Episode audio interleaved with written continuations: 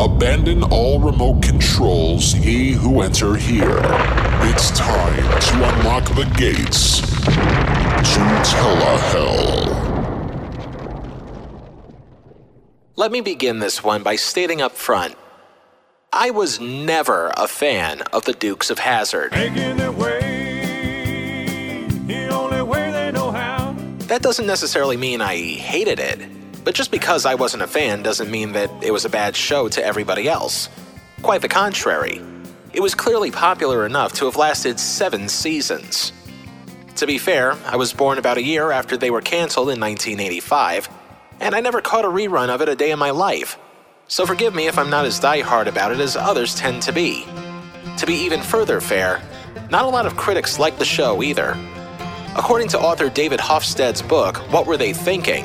Series co creator Guy Waldron had over 200 reviews of the show from its first season mounted on his office walls. Of those 200, only four of them were positive ones. But it didn't matter. The show made stars out of the likes of John Schneider and Tom Wopat as Bo and Luke Duke, respectively, Catherine Bach as their buxom but independent cousin Daisy, Denver Pyle as their Uncle Jesse, not to be confused with John Stamos on a different show entirely, Sorrell Booke as the lovably loathable Boss Hogg, country singer Waylon Jennings as the show's narrator, otherwise known as the Balladeer. And more than anything else, it made the southern region of the United States feel like a star as well. And all thanks not just to the actors, but to the secret star of the show. The 1969 Dodge Charger with a Confederate flag on the roof, known as the General Lee, as well as the stunts the car would pull off each week. So much so that it was long theorized that that was the reason people tuned into the show more than anything else. Yes, even more than the low cut attire Daisy Duke had on every week.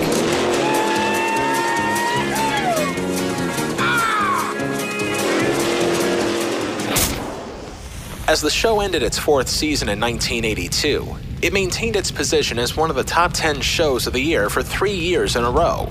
And for a while, CBS, the network that aired it, thought it had its Friday nights locked up for good thanks to the one two punch of the Dukes and Dallas dominating the evening. But then, two of its stars noticed a major problem. One that set off a domino effect that ultimately resulted in the General Lee's timing belt getting snapped, so to speak, resulting in one of the biggest miscastings in showbiz history. Would viewers care that the stars were replaced by carbon copies? Or would them Duke boys be staring down the barrel of the gun? In Telehell. In the spring of 1982, CBS retained its position as the most watched network on television. Among their shows, the Dukes were ranked at number six for the year, four slots down from the previous year, but still popular enough to keep winning their time slot every week. So much so that stars Tom Wopat and John Schneider started to ask for a little more. Their first major complaint was over just how dumbed down some of the scripts they would get turned out to be sometimes complaining to Warner Brothers, the studio that produced the series, that the audience wasn't as dumb as they thought they were. WB didn't bat an eye at the issue, considering that people were tuning in anyway, regardless of the lack of quality script content. But what really got the Duke boys' attention was something they discovered during that summer's hiatus. Since the Dukes were one of the most popular shows on television at that time, it's only natural for something of a high popularity to reap incredibly large, uncalled for profits because of it. Schneider and Wopat found out through a number of third parties that the money being made from merchandising alone as of 1982 reached nearly $200 million in profits for Warner Brothers. Simply put, every time somebody bought a t shirt, lunchbox, poster, trucker hat, action figure, board game, toy car, keychain, bottle opener, drinking glass, wristwatch, beer cozy, or anything else that had the General Lee or the cast represented in one way or another. The proceeds would essentially go toward another vacation home for Bugs Bunny before it went to the stars of the show. Reportedly, Schneider and Wopat were supposed to receive 5% of total revenue from the merchandising on top of their annual acting salary. What they got in 1982 was just a little less than $25,000 apiece. Now, them Duke boys knew a hornswoggling when they saw it. So when Schneider and Wopat found out about just how much was being held back not just for them, but their co-stars as well, they were ready to jump into the General Lee and peel off in protest. Of course, being the gentlemanly Southerners they were, or at least playing on TV, they found themselves in a difficult position of leaving the rest of the cast twisting in the wind. So much so that when co star Catherine Bach found out that she too was being shortchanged, she wanted to protest along with Schneider and Wopat. The boys wisely told Daisy to stay behind and let them handle things, especially because if all three lead characters were to quit, there would be no show to come back to if and when everything was said and done.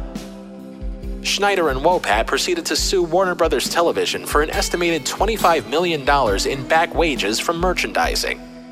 Only for Warner Brothers to put on their best white suit to play the role of Boss Hogg in the matter. The studio proceeded to countersue Schneider and Wopat for an estimated $117 million for breach of contract. But more importantly, because the fall TV season was drawing closer, WB thought they could have their cake and eat it too.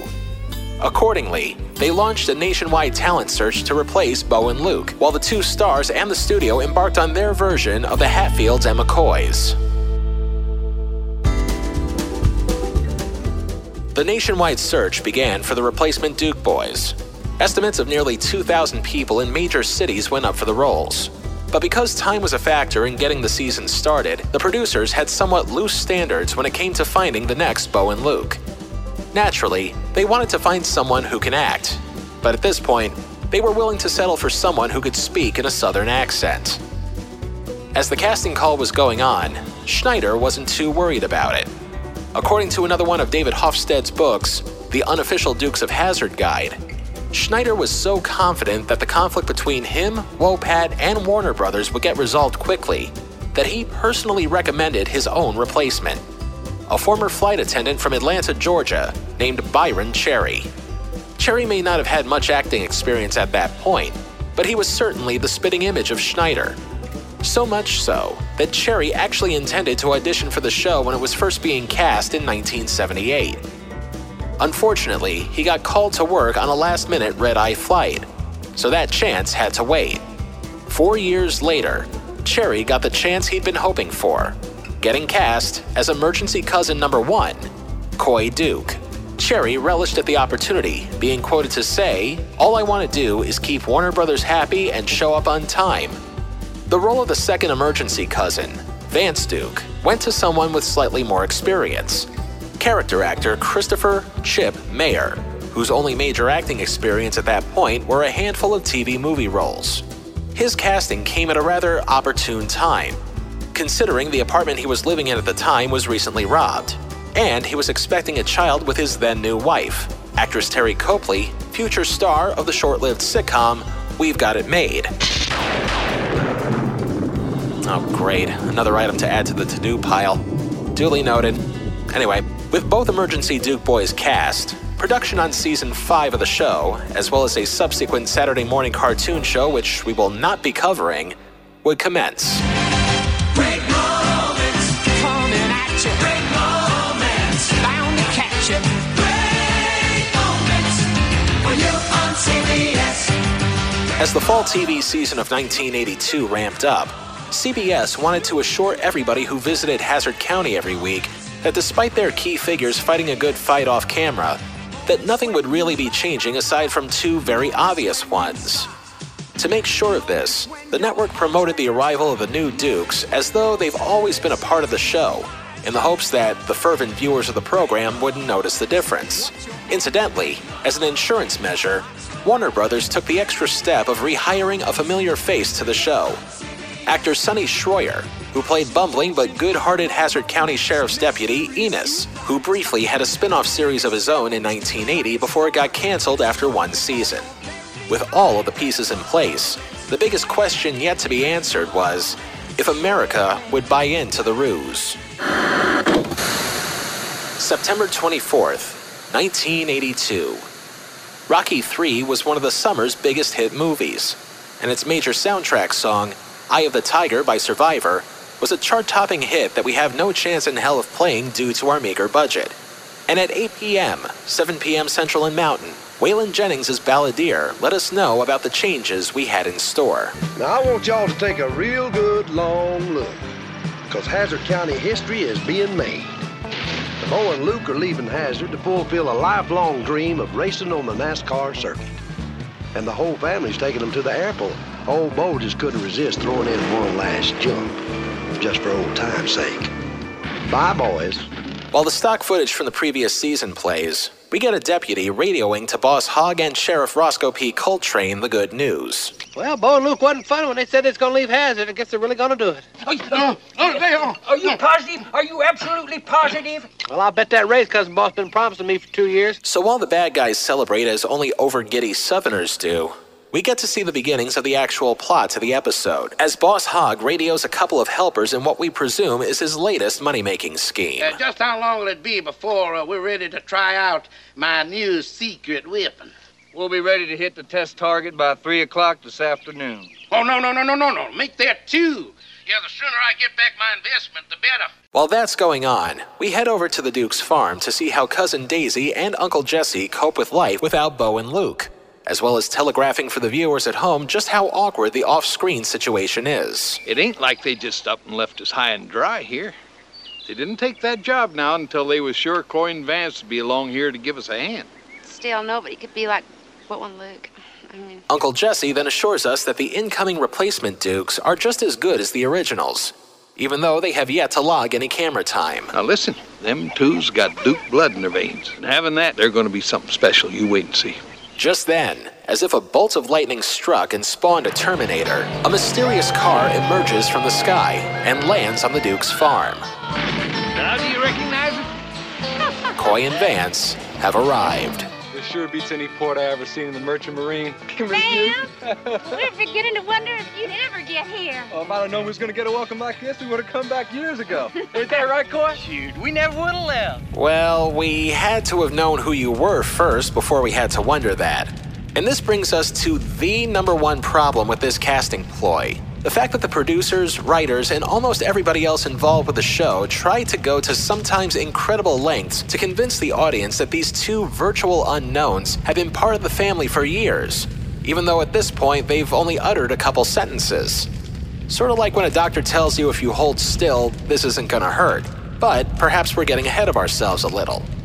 The emergency dukes get the lay of the land. How about old Boss and Roscoe? They still up to their same old dirty tricks? Oh, worse than ever. Now that Bo and Luke are gone, they're gonna blame everything on y'all. Well, it wouldn't be Hazzard without it. Meanwhile, back at Boss Hogg's office, we get the return of Enos, as well as a very hoggish reason as to why he's back. The governor's going to point him to the state police and station him right here in Hazzard. And since I sure ain't about to have a state trooper breathing down my neck, I want you to swear 'em back in. So, at least one thing has returned to the status quo in Hazzard County.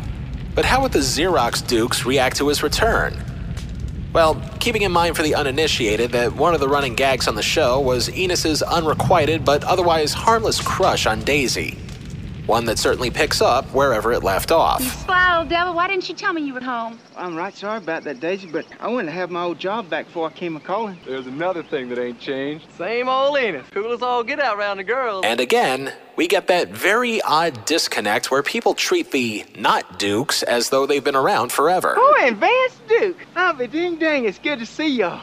Sheriff Roscoe told me that Bo and Luke was gone, but he never mentioned a word about y'all being here. That's because Boss don't know it yet. Oh, and before we forget, there's also an actual plot to this episode. How's that going? Daisy and the boys had another surprise in store on the way to Capital City. And this surprise was spelled T R O U B L E. Find out what it means to me. Sorry, had to do that. Anyway, we see Boss Hogg's hired goons Hired goons? working on something that I can only describe as a bulldozer, army tank, monster truck, and those spiked wheels that they use to take down Ben Hur. All of which are getting mixed in a blender along with a copy of Stephen King's Maximum Overdrive. Or, as the balladeer puts it, Boss's new secret weapon, the Mean Green Machine. Shoot, scares the fire out of me, and I don't even know what it does yet. the Green Machine storms its way through Capital City until it eventually rams into the town bank. Hold up your hands and stay put. Nobody'll get hurt. Looks like they're making a withdrawal. All seems to be going the Green Machine's way until. What is that thing backing out of the bank? You mean what's left of the bank? No matter who the Duke boys are, the show isn't truly the show without at least one car chase of some kind. The pseudo Dukes chase the Green Machine around Hazzard County. The Green Machine starts to shoot at them, as well as leaving an oil slick behind, losing them in the process. The anti Dukes get back into the game, only to be stopped again. This time by a flamethrower that completely destroys their not General Lee.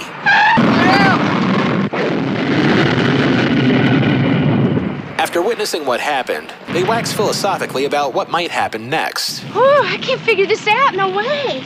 I mean, where'd that thing come from? That ain't half as important as where it's going. You saw what happened in Capital City. You can do the same thing to every bank in the state. Including the one in Hazzard. Ain't no place safe with a marshal like that on the loose. Shortly thereafter, the counterfeit Dukes confront Boss Hogg and Sheriff Coltrane on what they just saw. And again, they mysteriously treat them as though they've always existed. Oh, when you lived here six years ago, I thought we'd seen the last of you. And good riddance to bad rubbish, I might add. You were worse than Bo and Luke Duke. Now them Duke boys are getting way ahead of themselves. Or maybe they lack crystal balls. But maybe we're getting ahead of ourselves too. All three Dukes call out Hogg on what's been going on. And as is the case on every episode since the dawn of time, Hogg categorically denies it. You're gonna find out differently when it comes to Hazzard and robs your bank, boss. Oh, we can't rob his bank because. Because they don't exist. Ah, you dukes, you're all alike. You just come poking your nose in other people's business. Poke, poke, poke. After giving them fair warning, all three Dukes leave the office begrudgingly. They make their cousins Bo and Luke look like choir boys. Yeah, no, it's just no. Somebody up there hates me. Oh, little fat buddy, somebody down here likes you. Okay, okay, okay. Slam the brakes for a second. Jeez, how long have I had those brakes? Anyway, look, I know the show is trying to go to fairly obvious lengths to make sure that the people watching are being tricked, uh, excuse me, convinced that the people that are filling in for Schneider and Wopat are suitable enough so that either nobody knows the difference or that they truly are distant enough members of the family so that they're remembered fondly, even though we're meeting them for the first time here. On the other hand, this sort of reminds me a little bit of the movie Wedding Crashers, or for that matter, anybody who crashes a wedding in general. You show up, you tell everybody your well rehearsed cover story, you do so in a convincing way that people, who are total strangers, by the way, welcome you into the family, and then you help yourself to the open bar. That almost feels like what's going on here, except replace the open bar with a craft services table, and Owen Wilson and Vince Vaughn with a pair of randos. Moving on, the artificial Dukes take the General Lee, or at least stock footage of it, out for a spin. All the while, Boss Hogg and Sheriff Coltrane catch up to the Green Machine and try to determine their next move. Uh, you know all about uh, them genuine government hundred dollar printing plates, don't you? Oh, yeah. that convoy is going to be passing through our own hazard. They're going to be detained right there on the highway by uh, what you saw in the barn. My mean green machine. We then get to see Boss Hogg use a hula hoop for no rhyme or reason, other than comic relief. That does my arms. Mm-hmm. Now for my legs. Your guess is as good as mine, folks. Anyway, we catch up to the imitation Dukes as they try to figure out how to stop the tank. For that, we pay a visit to everybody's favorite backwoods mechanic, Ben Cooter Jones. All right, here we go. Right here, I think we got it. We're in business here. And sure enough, even Cooter gets in on the whole we've known Coy and Vance for years routine. I don't know if anybody's told you or not, but, but welcome back to Hazzard. Where y'all been? How you uh, Glad to see good to see y'all too. You're looking good. After more messing around with a hula hoop, the rest of Hogg's plan is revealed. That armored convoy left Biloxi this morning. Ooh. That means that on Friday it'll be coming down the Hazzard Highway right on schedule. Ooh, that's good we got nothing more to worry about. Except those dang dukes. Except those dang dukes. So, Sheriff Coltrane tries to sabotage the forged Dukes by planting forged money inside the General Lee. The next day, Coy and Vance confront the drivers of the Green Machine. Hey, ain't that the two hotshots boss warned us about? Hey, ain't that that dude with the red handkerchief? Yeah, that's him. I don't know. If we ain't gonna wait around long enough to find out. The tank drivers eventually give the fraudulent Dukes the slip, but not before Sheriff Roscoe corners them. Roscoe, will you quit clowning around? Fellas we think robbed the Capital City Bank are getting away. Oh, are you kidding me? I know who robbed the bank, and I'm looking right at him. All right, get out of that vehicle and hand me the keys. The spurious Dukes discover that they were being set up and give the rest of the sheriff's department the slip. From there, we get into our next chase between them, the cops, and the tank drivers. So, why don't we fast forward to the point where they actually get locked up? Which I'm sure the audience might have cared about if it were Bo and Luke in there, but since these aren't them, there's less sympathy in the audience to be spared. Luckily, Enos is there with a bail ex machina. By selling my brand spanking new used car that I bought when I was in California. Thank you, Enos, but we can't let you do that. That's right, Enos. We can't. Thank you, honey. Already done did it, Daisy. As the Duke family exits the jail, Vance shows Enos a clue left behind by the tank drivers. And thanks to his brief spin off experience, Enos is able to send the Dukes on the right track. Hey, I learned all about this kind of stuff in the Metro Squad of the California Police Department. This is the kind of paper the U.S. Mint uses print money on. Now that they have the printing paper, only one question remained. You got the right paper and ink. You got to have perfect plates this day and age. And where are you going to find them in Hazzard County? And here it comes. The U.S. Government Department of Mint $100 plates. With the Duke family in motion, we begin our climax. The tank guys steal the money plates with Coy and Vance right behind them. The tank guys begin their attack. Now, I do hope that they remember what happened the last time. I'd hate to see old General torched. Meanwhile, the imposter Dukes rethink things a little. Now, I can understand Roscoe patrolling the road to Seminole Canyon. Only why'd Boss be right along with him? Because he's after the same thing we are. The green machine? It looks that way. We'll use that bridge and then double back. It's a couple miles downstream, but it's better than driving through that quicksand. Floor it, cuz. I know what you're thinking. It seems like the prevailing wisdom in human nature to automatically hate the thing that replaces another thing. Just ask anybody who replaced other beloved TV characters on their respective shows over the decades. But having had to watch a few scenes with Schneider and Wopat for comparison, obviously, Cherry and Mayer were never going to be the genuine article, no matter how hard they tried. That being said, in spite of their efforts, the lack of chemistry between both actors felt pretty evident in that scene just now. Moving right along, we soon discover that the tank guys are about to double cross Hogg and Sheriff Coltrane. We need a press. How else we gonna print my money? We ain't. Hmm? We gonna print mine. You? Only not here. Uh, boss, I, I hate to tell you this, but I think we've been snookered. Well, you're the sheriff, ain't you? Right. Arrest them snookerers. Yeah. Folks. Well, no, I'll arrest them. I'll cuff them and stuff them. I'll cuff them and stuff them like. And while Sheriff Coltrane can't seem to put a cork in it, the tank guys shut him up. I mean, I'm just. Hey, we,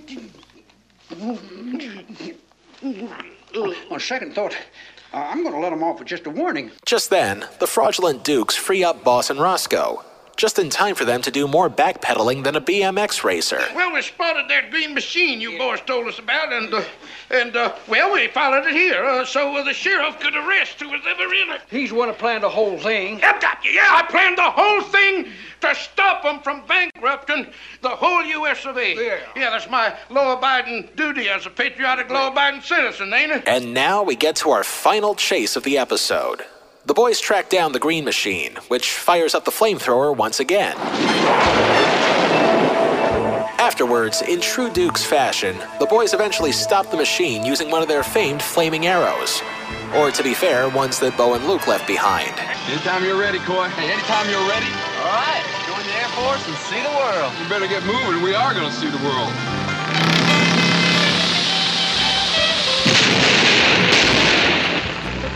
The bad guys lose, the good guys win, and peace is restored to Hazzard County once again. Now, you might say that everything was back to normal, uh, except for one little thing. When the boys went out to get the mean green machine, it was gone. Only I got a sneaking hunch that someday it'll be showing up in Hazzard again. Yeah, thankfully we don't give two possums tails about the Green Machine, though incidentally it did return for the series' 100th episode later that year. Spoiler alert, the Dukes win that one too. And at the same time, the viewing audience didn't really care for the new Dukes either. Or at least, that would be the case eventually. People certainly tuned in to see what the new Dukes would be like, and the show handily won its time slot like it always did. But then, word of mouth started taking place. After a few weeks, the show's ratings started to slip, then slide, then fall, until by December of 1982, they eventually bombed out. What was once a top 10 rated hit show suddenly dipped below 50th place out of a possible 77 shows that year and was in danger of being canceled. The audience made it very clear that while these replacement actors were simply okay, they were certainly no match for the originals, and it would take a miracle for the residents of Hazzard County to live to see another day. And as luck would have it, a silver lining emerged by the mid season of 1983. As John Schneider, Tom Wopat, and Warner Brothers all came to an undisclosed agreement regarding the dispute, both parties' lawsuits would be dropped, and Bo and Luke would write again. And so, on February 25th, 1983, the Duke Boys were back in action. Bo and Luke, too! Oh, well, we ain't exactly home for a visit, Uncle Jesse. We're home for good. Why? What happened? You in trouble? No, shoot, things no, ain't never there been ain't better. no trouble. Listen, we talk about it later over dinner, all right? And that's all fine and good. But what about Coy and Vance? After all, despite the dive in the ratings, they still managed to keep things going while Schneider and Wopat were away. Doesn't that count for something? Reportedly, after the disputes were settled, the producers of the show publicly said that they hope to utilize both Cherry and Mayer for as long as they can, and that they were always welcome in Hazzard County. Of course, seeing the writing on the wall ratings wise, as well as the undeniable fact that show business is still very much a business, no matter how fun it could be, the replacement Dukes leave Hazzard County within the first 10 minutes of Bo and Luke's return. Sure looks like y'all took good care of the General Lee. The general took good care of us. Yeah. He's a General Lee. Dang, this is kind of like changing to the guard at Buckingham Palace. There you go. There you go, buddy. All right, man. You take care of yourself. Stay out of trouble. Thanks for holding down the fort, all right? Keep between the ditches, all right? well, wait a minute. What a pair.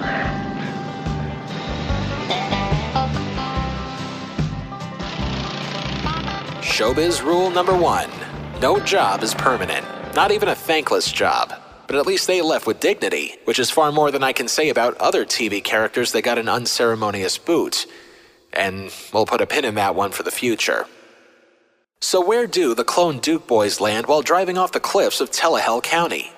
Buckle up as we take the General Lee down our nine circle dirt road. Yeehaw! Limbo, lust, gluttony, greed, wrath, heresy, violence, sorrow, treachery. You would think that the greed circle would be a shoe in.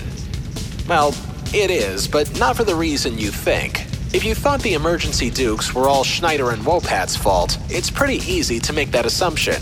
After all, they're leaving the show temporarily due to money issues caused all of this to happen in the first place. But this is one of the rare times when the blame is actually misdirected. After all, Bo and Luke were entitled to 100% of their back wages, and they fought hard to get it. Nothing greedy about that, it's just a matter of principle. If anything, Warner Brothers turned out to be the greedier party involved, not just sparring with the stars in the countersuit, but also treating them like something disposable and trying to replace them in the process. Schneider and Wopat are in the clear, WB gets the circle.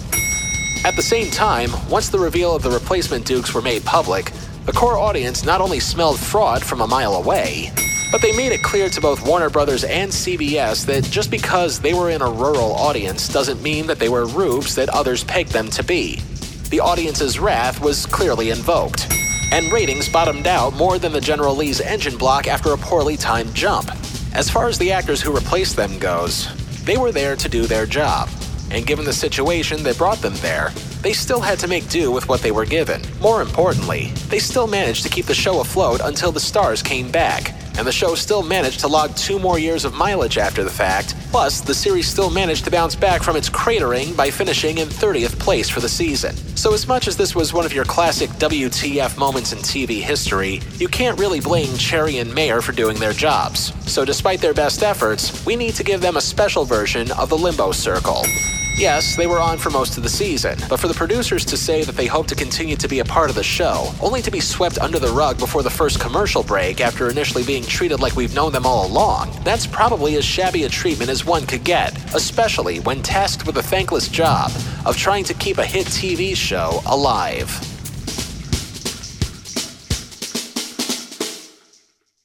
The emergency backup Dukes of Hazzard earns 4 out of 9 circles of telehell. While the old expression, the show must go on, certainly applied here, this all would have been avoided if Warner Brothers simply stopped acting like holier than thou snobs and give their stars what they rightfully deserved in the first place. They thought of another old showbiz saying any publicity is good publicity.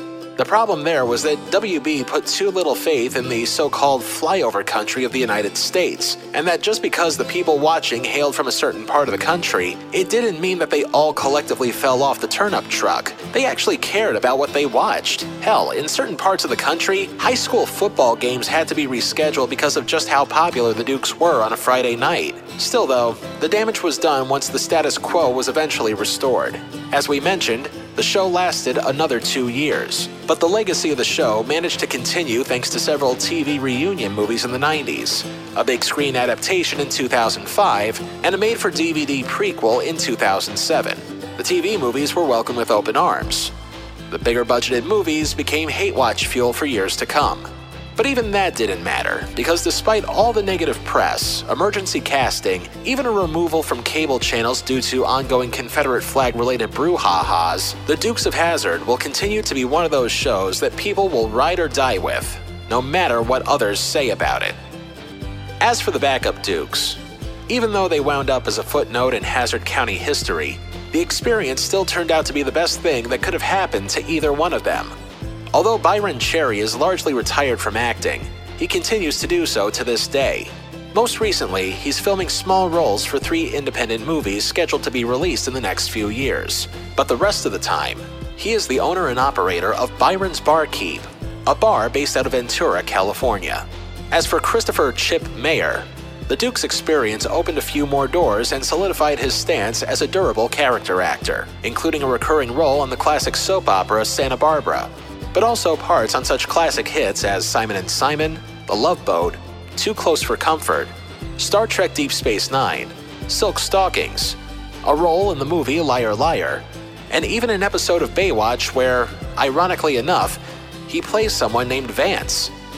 Unfortunately, Mayer's story has a sad ending, as in 2011, he passed away from seemingly natural causes. He was only 57. Both backup Dukes were as much an oddity to the show as they were a necessity. Hell, they didn't even get their own special feature on the season 5 DVD release. And we should know because thanks to there being barely any clips of it on YouTube, we had to buy the box set just to get clips for the episodes. Not exactly the best $8.52 we had to spend to get our work done, but we did it. But for what it's worth, if the duo were accepted by the audience more than they were accepted by the crew of the show, there's no doubt that they could have had their own spin off eventually. Not for nothing, but in a random Google search, there turns out to be a town in Kentucky called Hazard. Perhaps they could have been the Dukes of that town and just let Bo and Luke continue to be a pair of modern day Robin Hoods in rural Georgia. Unfortunately, this turned out to be a series of hard driven lessons for everyone involved. Number one, don't mess with success. Number two, if you owe somebody back wages, make it right. And number three, and most importantly, never underestimate the power of the so called flyover country.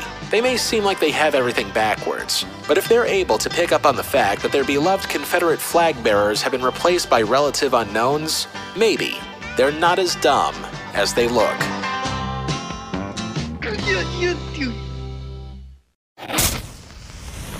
Next time on Telehell, the 71st Annual Emmy Awards happen next week. And if you thought we'd let this season go by without discussing one of their biggest mistakes, think again. They would pick a guy out once a year and wine him and dine him for a year. And at the end of the year, they take him to the top of a pyramid, shake his hand, and throw him down the stairs. Until then, If it's not in telehell, it's not worth a damn. Telehell was written, produced, edited, and narrated by me, Justin Hart.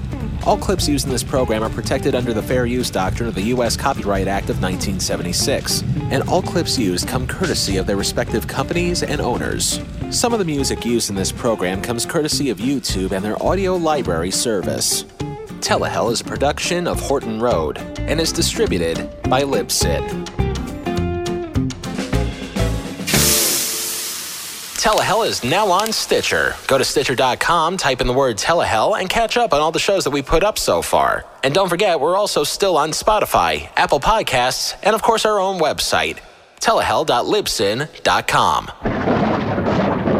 And don't forget to like, comment, rate, subscribe, and share on our social feeds.